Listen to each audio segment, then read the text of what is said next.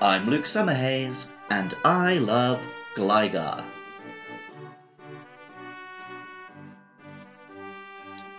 If you've been listening to this podcast for a while, you might have noticed that I'm a big fan of Japanese culture, history, and architecture.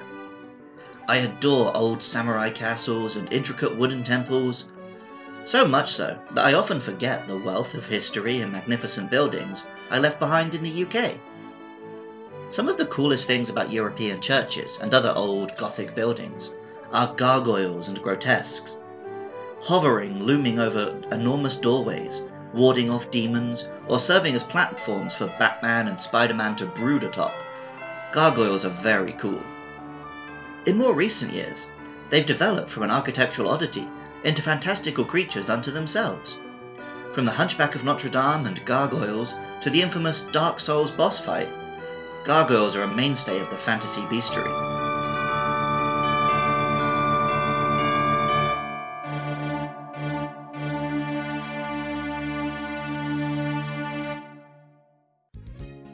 Gligar looks like a cute purple bat at first glance. Pokemon has had a few different bat inspired monsters, but Gligar is the Pokemon whose family leans strongest into the vampire angle. Vampires have existed in various forms in cultures all over the world for millennia. The modern Western version was popularized in the late 19th century by novels like Bram Stoker's Dracula, and this version of the vampire tied them strongly to nature's real nocturnal bloodsucker. Some Pokedex entries describe quite vampiric behavior for Gligar. Pokemon Silver says, It usually clings to cliffs. When it spots its prey, it spreads its wings and glides down to attack and Ruby and Sapphire say. Gligar glides through the air without a sound, as if it were sliding. The Pokemon hangs onto the face of its foe using its clawed hind legs, and the large pincers on its forelegs, then injects the prey with its poison barb. In the Johto season anime episode, The Superhero Secret, we met a Batman like superhero named Gligar Man, who was partnered with his own Gligar, he was less Christopher Nolan grittiness and more Mr. Bean goofiness, but it's a fun episode. Beyond the bat angle, closer inspection reveals Gligar's scorpion like tail, hooked claws, and segmented body. As well as gargoyles and vampire bats, Gligar takes some inspiration from scorpions and the even more terrifying scorpion flies. In the video games themselves, Gligar's main claim to fame is its unique typing. Gligar is a flying and ground type Pokemon, giving it a wide range of resistances and immunities. Gligar had some okay defensive stats to go with this typing, but watch this space. In the Sinnoh series of the anime, Ash caught his own Gligar. At first, it was a shy, timid Pokemon, but when Ash was plummeting to his doom in a canyon, Gligar swooped down for a very dramatic evolution. Leveled up with a Razor Fang at night, Gligar can evolve into Gliscor.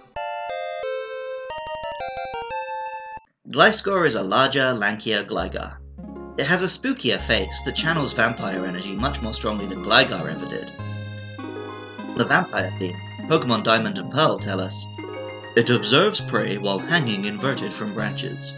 When the chance presents itself, it swoops. Heart Gold and Soul Silver tell us its flight is soundless. It uses its lengthy tail to carry off its prey. Then its elongated fangs do the rest. While Pokemon Platinum's entry just gets into ridiculous Pokedex territory. If it succeeds in catching even a faint breeze properly, it can circle the globe without flapping once. With stronger stats, Gliscor was able to live up to Gligar's potential as a tough to kill competitive Pokemon. This was only exaggerated when, in the fifth generation, it gained the hidden ability Poison Heal. Gligar and Gliscor are great examples of Pokemon taking scary creatures and monsters and developing them into something which is still threatening, but simultaneously adorable.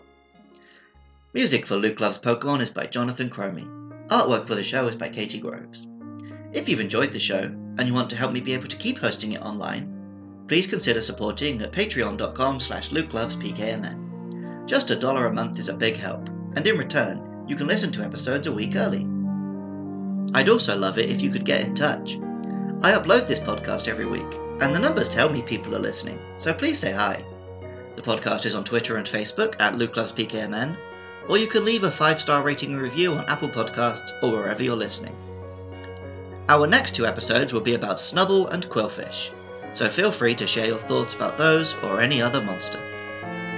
I love Gligar, and remember, I love you too.